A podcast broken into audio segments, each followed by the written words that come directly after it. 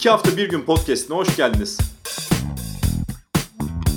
Konuklarımla iki hafta bir günde neler okuduklarını, neler izlediklerini, neler yaşadıklarını konuşacağız. Haydi kitap, dizi, film, olay, anı, deneyim ve daha fazlasını konuşmaya başlayalım. Herkese merhaba, iyi seneler. İki hafta bir günün 2023 yılının ilk podcast ile karşınızdayım. Ee, bu sene daha fazla podcast yapmaya çalışacağım. Geride bıraktığımız yılda gerçekten de dünyanın gündemi çok acayipti tabii. Hem Ukrayna'da süren savaş, İranlı kadınlar, e, bir yandan Türkiye'nin gündemi derken biraz geride kalmış olabilir ama e, unutmamak lazım filmleri, kitapları da.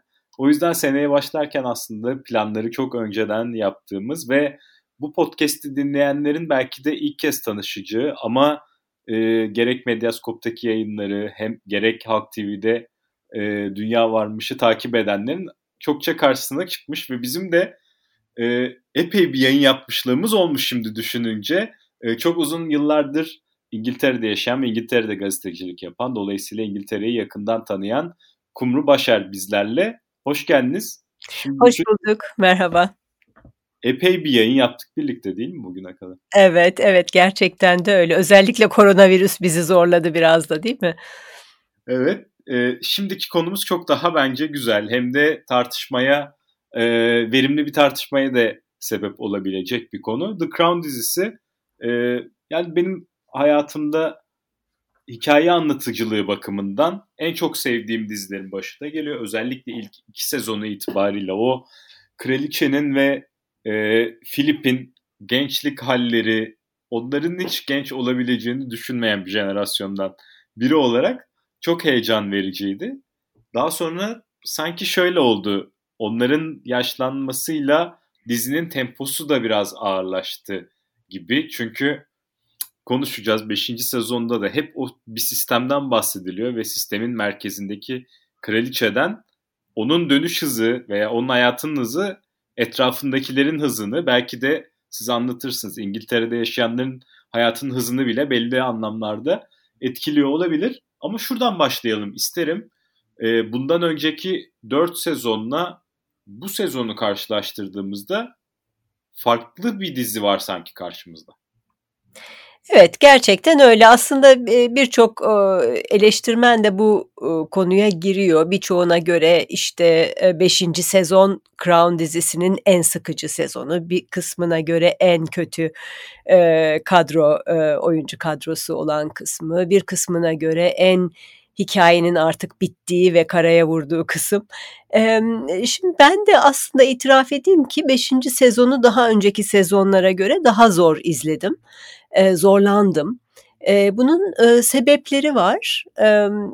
Demin dediğiniz gibi birinci, ikinci, üçüncü hatta dördüncü sezonlarda ki dördüncü sezon benim de yaşadığım bir döneme de denk düşüyordu aslında ama ilk üç sezon özellikle tarihi olarak yaşadığımız güne daha uzak olan sezonlar bir takım başka hikayeler etrafında dönüyordu. Yani çok genç yaşta tahta geçen bir e, kraliçe 25 yaşında 1952'lerden başlıyoruz. İşte orada e, aslında anlatılan şey arka planda e, Britanya İmparatorluğu'nun e, sömürgelerinin parçalanışı, e, Britanya'nın yalnız kalışı, e, kraliyet devam edebilecek mi edemeyecek mi? Çünkü bir önceki aslında Kraliçe Elizabeth'in babasından önce tahtı tahttan feragat etmiş olan Edward var. İşte onun Nazilere sempati duyduğu hikayeleri var. İşte onun e, uygunsuz görülen e, tırnak içinde bir evlilik yapmış olması, dul bir Amerikalı kadınla evlenmiş olması ve tahttan feragat etmiş olması var.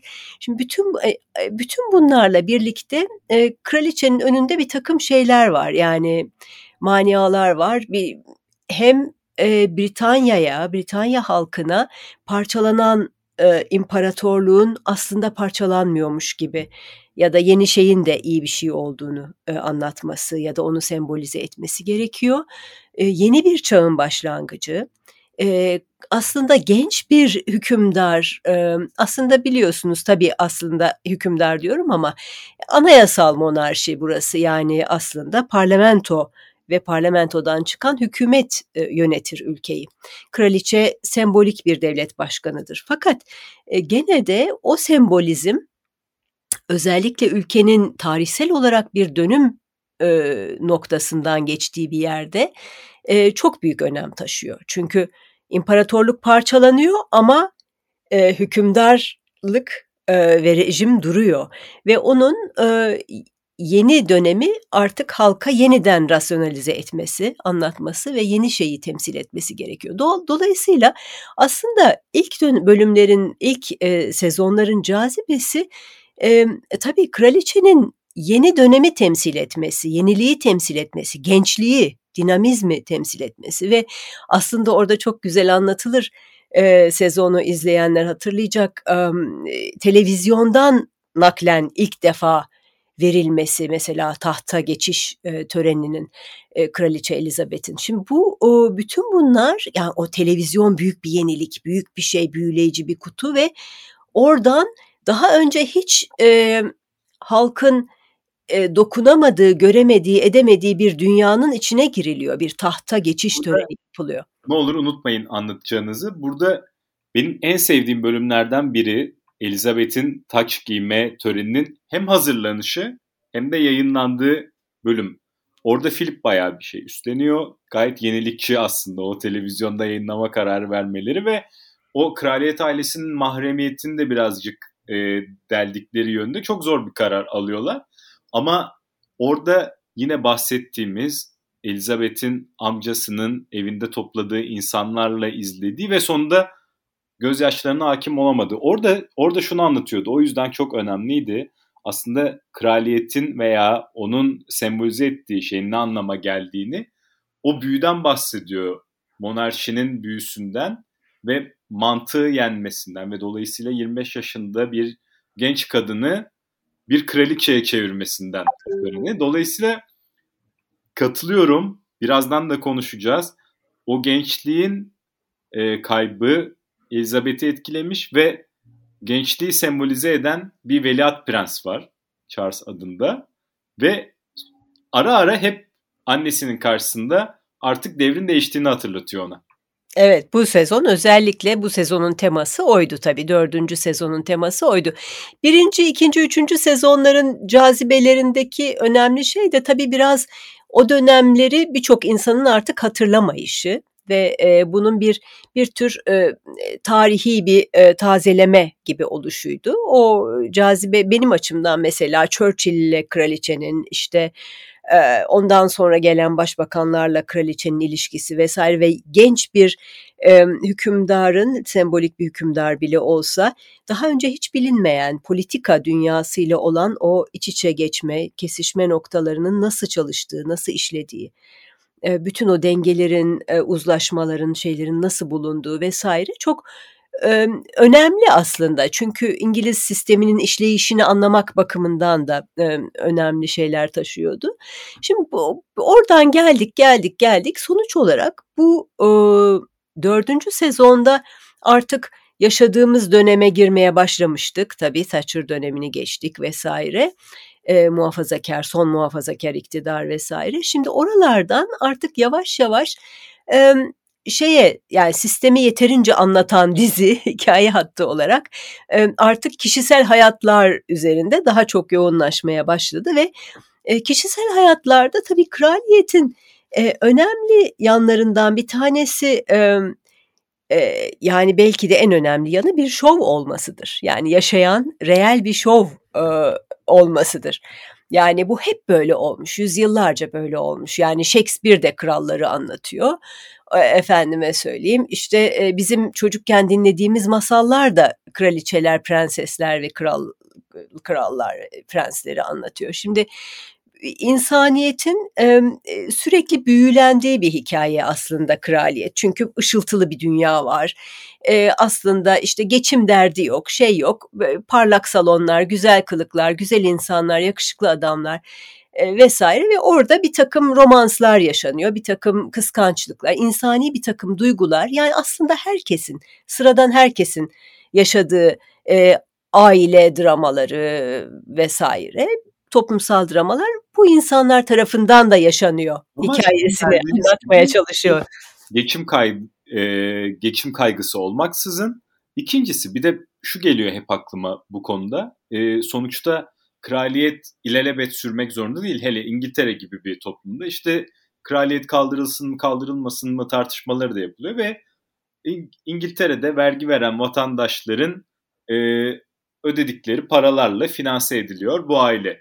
Dolayısıyla bana biraz şöyle de geliyor yani e, onların büyük üzüntüler, büyük mutluluklar yaşaması ve insanlara yaşatması veya onların mahremiyetinin deşilmesi bu kadar kolay tabloid gazeteci, gazetelerince yapılabilmesine halkın bir rızası var. Belki de e, verdiği verginin ve paranın karşılığında bunu istiyor. Ben bunu düşünüyorum. Kesinlikle. Yani tiyatrolarında e, Shakespeare'in işte 5. Henry'sini 3. Richard'ını seyrederken tabloid gazetelerinde de e, e, kralın e, işte en küçük oğlunun bilmem hangi skandalını, rezaletini bilmem nesini falan okumak istiyor. Yani e, öyle bir talep olduğu kesin. Yani onların işlerinden biri halkın hikaye ihtiyacını karşılamak aslında ve aslında tabii bu dördüncü Crown dizisinin e, e, dönemsel olarak e, tesadüf oldu belki ama e, önemli e, bir e, eş dönemli şeysi de Harry ve Meghan olayı oldu tabi biliyorsunuz. Yani Netflix'te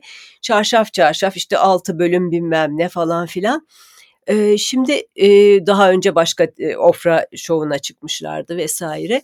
Şimdi onlar da aslında bu şeyin performansı sürdürüyorlar. Yani hikaye veriyorlar.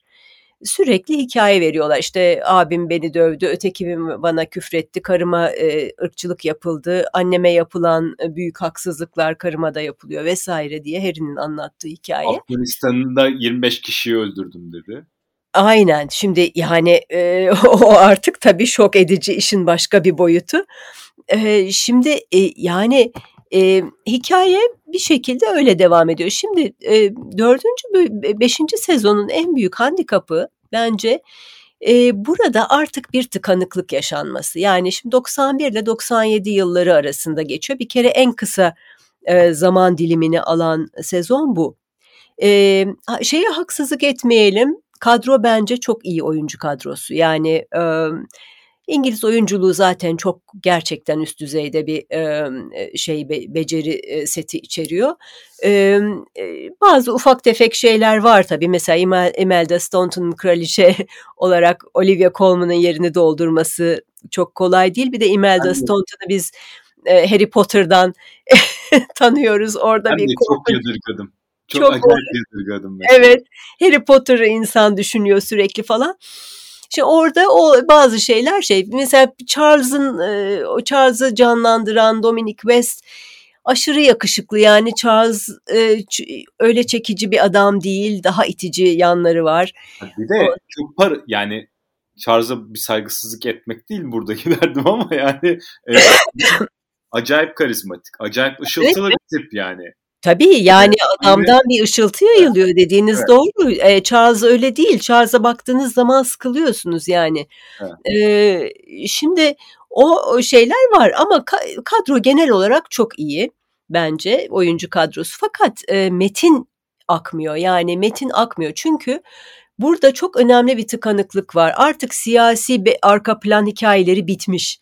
Ondan sonra şeyler bitmiş e, böyle e, biraz uzatmaları oynayan bir e, sezon bu. Yani şimdi arka planda e, dediğiniz gibi başta söylediğiniz gibi bir e, artık geleneklerini gelenekleri içerisine kendisini hapsetmiş ve çağa ayak uyduramayan bir kraliyet ve onu temsil eden kraliçe ve onu da temsil eden aslında metafor olarak Britanya kraliyet yatı var. Ondan sonra e, dizinin başını ve sonunu bağlayan bir döngüsel şey çiziyor bu ayrıca yat hikayesi. Hep kraliyetin ne kadar modernleşmeye ihtiyacı o, çağının geçtiği artık falan. Ondan sonra ve orada kraliçe e, kontrast şey kim? Charles. Charles işte ben modern bir adamım e, aslında ben almalıyım 70 yıl beklenir mi bu hikaye falan sürekli bir şey içerisinde fakat bu tabii e, gerçek hayatta bunun böyle olduğunu bilmiyoruz ama Charles'ın böyle hissetmiş olabileceğini herkes düşünüyor.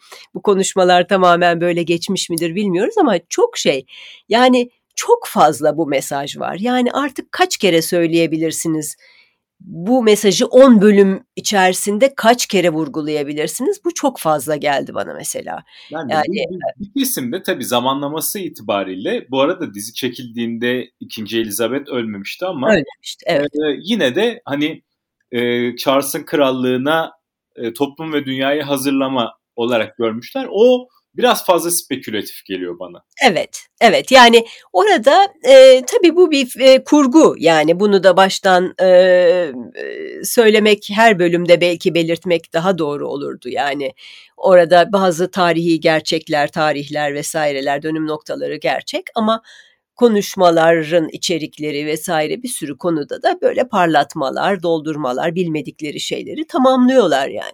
Şimdi orada işte mesela John Major'la konuşuyor bu konuyu. John Major aslında eskiyi temsil ediyor. Yani o dizideki o e, bazı Türk filmlerinde insanı yoran bir sembolizm vardır. E bunda da biraz öyle olmuş. Bu artık her şey sembol yani Britanya yatı, kraliçe ve sıkıcı. John Major yani İngiltere siyasetinde o sırada bir e, Puppet Show diye şey vardı. Muppet Show böyle e, kuklalar e, güldürüsü vardı siyasette o dönemde ve John Major bu, bu kuklalar içerisinde tamamen gri olarak yapılmış bir kuklaydı. Yani kuklası gıpgriydi. O kadar sıkıcı bir adam ve o kadar şey.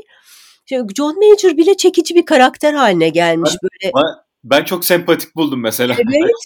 Adam dünyanın en makul, en e, oturaklı, en dengeli, en e, bilge e, şey siyasetçisi gibi. E, gerçi hiçbir aşırı şeyliğini görmedik ama yani sonuçta muhafazakar bir politikacı. Fakat o şeyde dizide o eskiyi temsil edenler kategorisine konmuş. Biraz Berkun Oya filmi şeysi var değil mi? E, bu tarafta ise Tony Blair yeni İşçi Partisi, yeni e, Britanya, yeni her şey yeni falan ve Charles da yeni.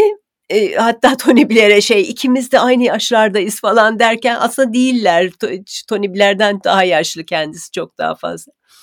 E, ve e, bir şekilde onunla kendisini şey görüyor yani. Yani e, Tony Blair'in sonunu bilmesem belki etkilenebilirdim. yani Tony Blair tabii politika ile biraz ilgilenen birisi için bambaşka e, başka şeyler de ifade ediyor. Tabii. Yani. Ama yani bu dizi şeyinde Tony Blair'i de yenilik şeyine koymuş. Ondan sonra e, ve orada e, bir daha bir daha gene annesinin ne kadar e, geride kaldığını falan anlatıyor Tony Blair'e bir empati kurmaya çalışıyor falan. Şimdi bunlar çok fazla geldi bana bir, birincisi. İkincisi hikayenin tıkandığı bir başka şey e, kişisel hikayeler düzeyinde de tıkanıyor.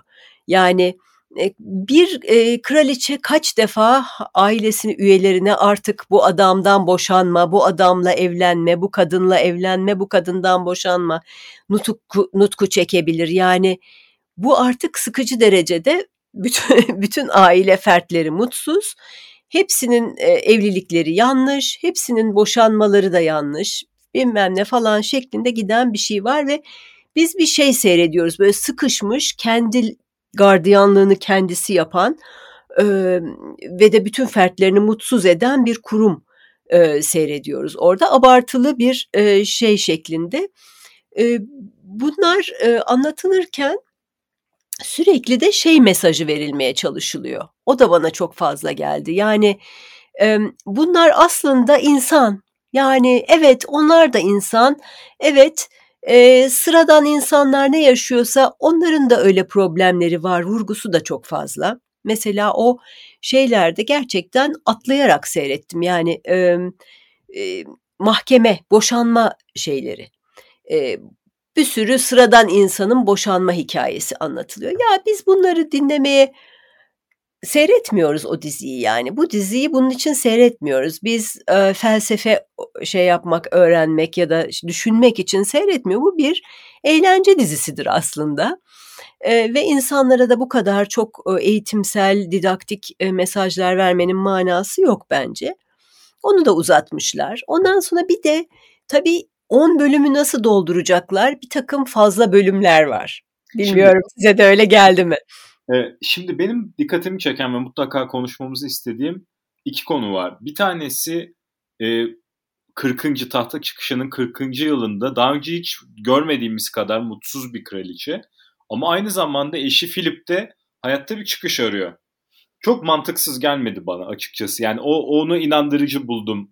Ee, ve çocuklarının hayatıyla uğraşmak zorunda kalmış, sıkışmış ve o hayat görüşü işte Victoria'dan itibaren getirdikleri hayat görüşü o günün gereklerine gerçekten de bir karşılık vermiyor. İkincisi çok büyük bir insani trajediye tanık oluyoruz. İşte Diana'nın trajedisi. O denli ki mesela işte oğlu William'ın çektiklerini üzüldüm. O, çocuk, o yaşta bir çocuğun bunların altından kalkması zaten pek mümkün değil. Bugün de mesela Harry'nin anlattıklarına kızıyoruz ya bu nasıl olur böyle bir şey ama e tabii yani çok da kolay şeyler yaşamamışlar tabii ki. E, buradan baktığımızda birincisi şunu soracağım. E, Diana'yı oynayan Elizabeth Debicki'yi nasıl buldunuz? Ben gösterişli bir rol oynadığını düşünüyorum. Oradan hareketle de hem Diana'nın trajedisi nasıl yansıtılmış hem de oradan sonra bir bizim işimize de bir basın özgürlüğü işte devlet kurumunun e, nasıl görev yapması gerektiği konusuna da uzanırız herhalde. Ya çok e, iyi bir noktaya parmak bastınız. Mesela yan hikayelerden bazıları çok e, güzel noktalar yakalamış birkaç yan hikaye vardı. Bunlardan bir tanesi bence William. E, William'ın e, aslında bir e, ergen ok, ortaokula e, lise çağına gelmiş bir ergen ve e, annesinin bütün bu böyle ortalıkta görünmeleri, boş şey, konu olması, e, sürekli konuşulması vesaire onu böyle utandırıyor ve sıkılıyor artık ya anne onu yapmasan bunu etmesen falan ve o çok anlaşı anlıyorsun o hikayeyi.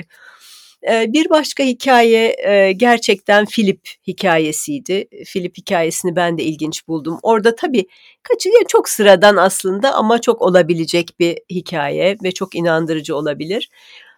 Bir başka küçük hikaye mesela hiç o Muhammed El Fayed'in yanında çalışan olarak aldığı Sidney Johnson hikayesi. Adamın daha önceki tahttan feragat eden Edward'ın yanında kraliyetle ilgili her şeyi öğrenmiş olması, sosyetenin bütün kurallarını biliyor olması ve Muhammed El Fayed'in o büyük sosyetenin parçası olma arzusu e, e, için büyük bir araç haline gelmesi falan. O çok e, lezzetli şey hikayeler var oralarda. Fakat çok uzatmalar e, falan filan da var. Ama tabii bu dizinin 91-97 dediğiniz zaman en önemli şeysi Diana'nın, e, Prenses Diana'nın e, trajedisi ve onun evliliğinin nasıl dağıldığı ve e, işte o aşk üçgeni, orada medya yoluyla verilen savaşlar vesaire, kamuoyu için verilen savaşlar. Aslında tabii ilk şey noktasından başlarsak şunu söyleyebiliriz. Yani şu ana kadar resmedilmiş Dayana hikayeleri içerisinde Dayana'yı en e, e, nasıl diyeyim eleştirel olarak daha böyle biraz kamyonun altına itmiş gibi görünen şey bu oldu. Ki arkadaşı Cemay Makan vardır onun şeyle evli olan bu Pakistanlı kriket oyuncusu ve politikacı İmran Han'la bir süre evli kalmış olan böyle sosyetenin en önemli şeylerinden, isimlerinden Cemay Makan danışmanmış diziye filan bir süre sonra diziyle bütün ilişkimi koparttım Dayana'yı istediğim gibi yansıtmadılar falan diyor.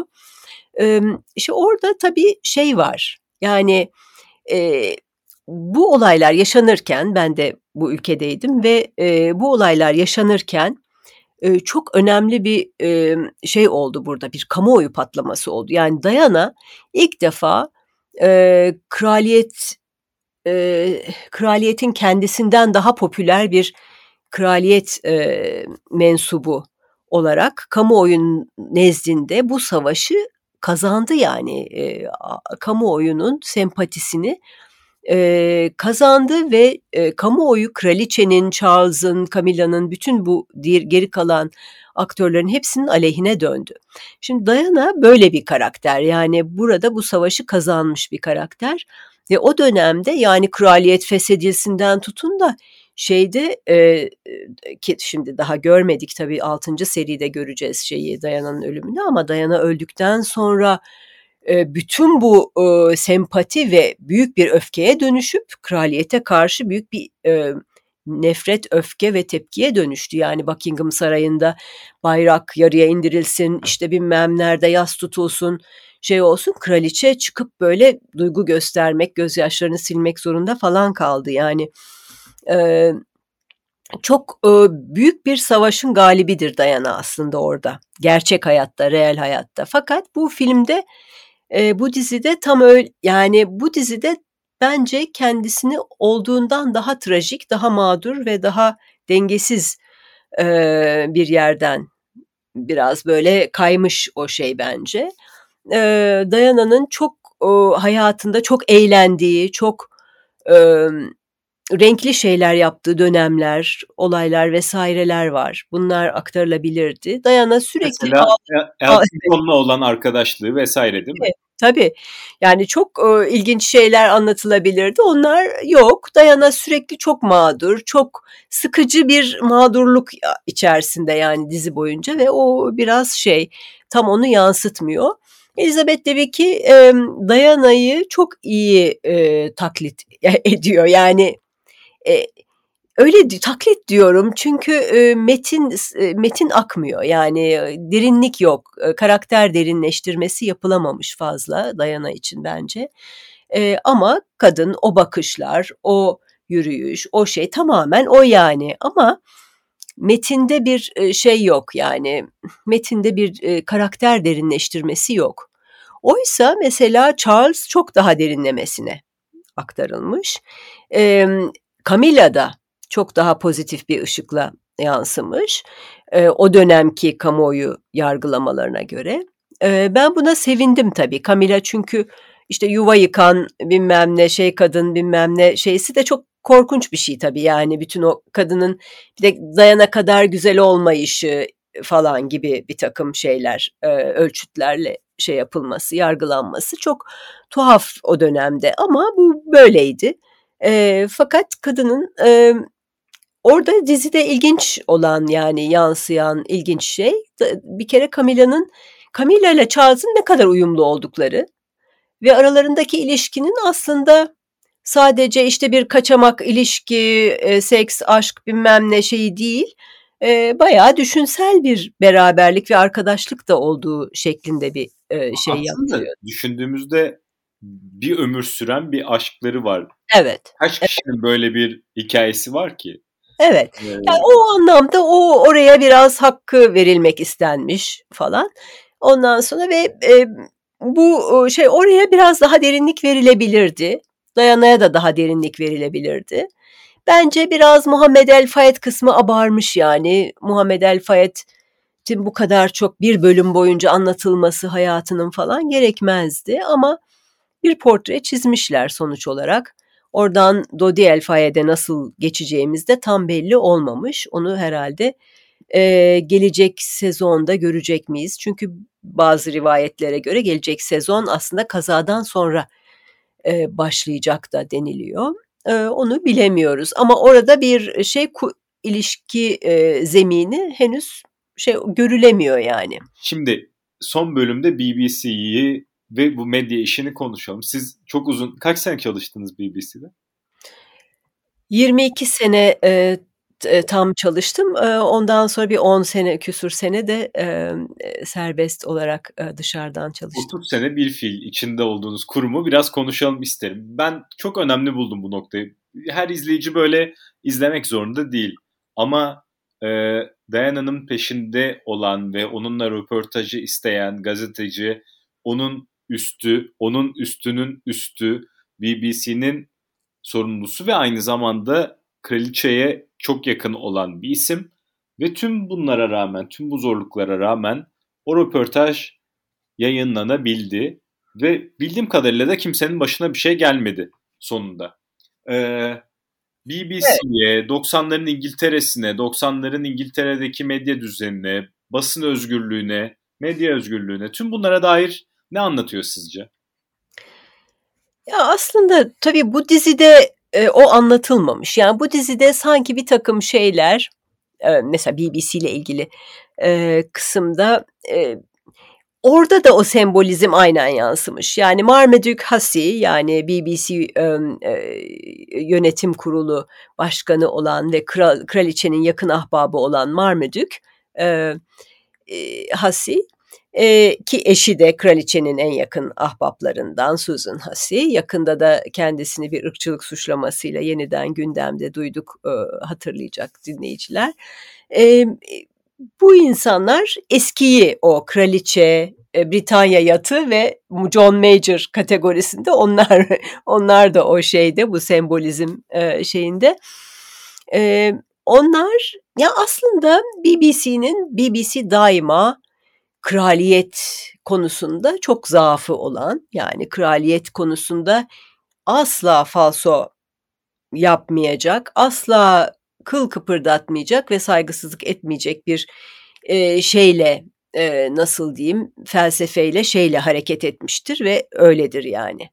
Şimdi e, mesela şeyde öldüğü zaman kraliçe 2. Elizabeth e, izlemişsinizdir. Yani e, kıl payı işte öldüğü an ne söylenecek, herkes aynı anda bilmem ne gravatlarını giyecek, oradan bilmem kim çıkacak falan gibi artık şeye e, dini neredeyse bir e, şeye e, ritüele dönüşecek bir takım şeyleri var.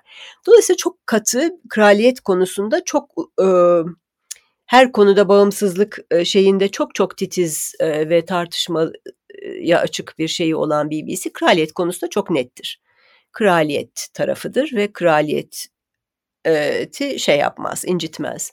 O anlamda tabii Dayana'nın röportajının yayınlanabilmiş olması ilk birinci şey bakımından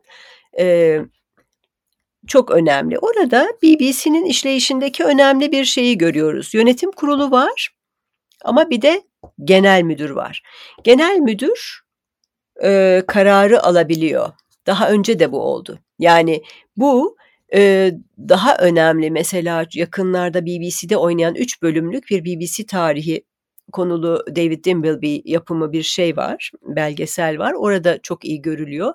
Falkland Savaşı, Arjantin'le yapılan Falkland Savaşı sırasında e, genel müdür olan insan e, hükümetin orada aldığı tavra kesinlikle e, şey aykırı bir tavır alabiliyor. İşte daha e, başka konularda mesela Irak Savaşı Irak'ta e, kitle imha silahları var mıydı yok muydu tartışmasında da e, gene BBC e, son derece e, hükümetle ters düşen tavırlar alabiliyorlar.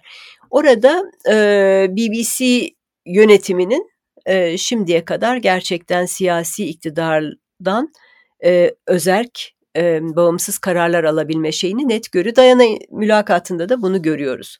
Orada e, ama bir başka şey daha görüyoruz.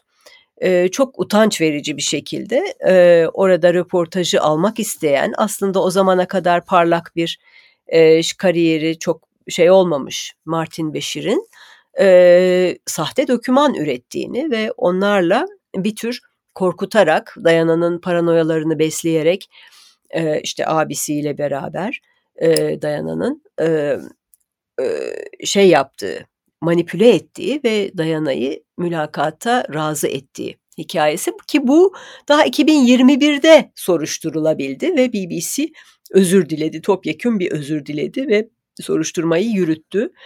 Fakat bu çok utanç verici bir şey çünkü birkaç aşamada bunun ortaya çıkmış olması ve engellenmiş olması gerekirdi. Soruşturulmuş olması gerekirdi ve yapılmamış anlaşılıyor ki. Daha önce kurum içerisinde görülen başka birkaç tane skandal mesela çocuk tacizi meselesinde John Saville'in yaptığı BBC'de yıllarca program yapmış bir adamın çocuk tacizcisi, seri tacizci olduğunun ortaya çıkması vesaire e, bazı şeyler kurum içerisinde yeterince denetlenmemiş ve şey yapılmamış. Mesela o dokümanları birlikte üreten kişi biz ne yapıyoruz ya dememiş. Ondan sonra işte on, e, Mertin Başir'in üstü olan editör ya sen bunu nasıl şey yaptın diye sormamış. Yani bütün bunlar şey ama sonuçta Martin Beşir bu e, scoop diyoruz yani atlatma haberi yapmış mı? Yapmış yani şeye giriyor e, saraya Kensington Palace'a giriyor ve e, o mülakatı yapıyor ve o mülakat gerçekten İngiltere'de bir e, gerçek bir bomba etkisi yaratıyor yani o gün e, her şey değişiyor hemen hemen yani ve o boşanma kararı da öyle alınabiliyor ondan sonra. O da zaten yani şunu da söyleyebiliriz aslında. Diana aslında konuşmak istiyordu. Yani Diana aslında kendi sesinin duyulmasını ve kendi e, hikayesinin e, ne kadar haklı olduğunun görülmesini istiyordu e, buna açık bir kamuoyu da vardı. Çünkü kral yani bütün o aslında şey doğru. Yani geleneklere hapsolmuş kraliyetle aslında değişmiş olan toplum hikayesi çok bariz bir şekilde ortada.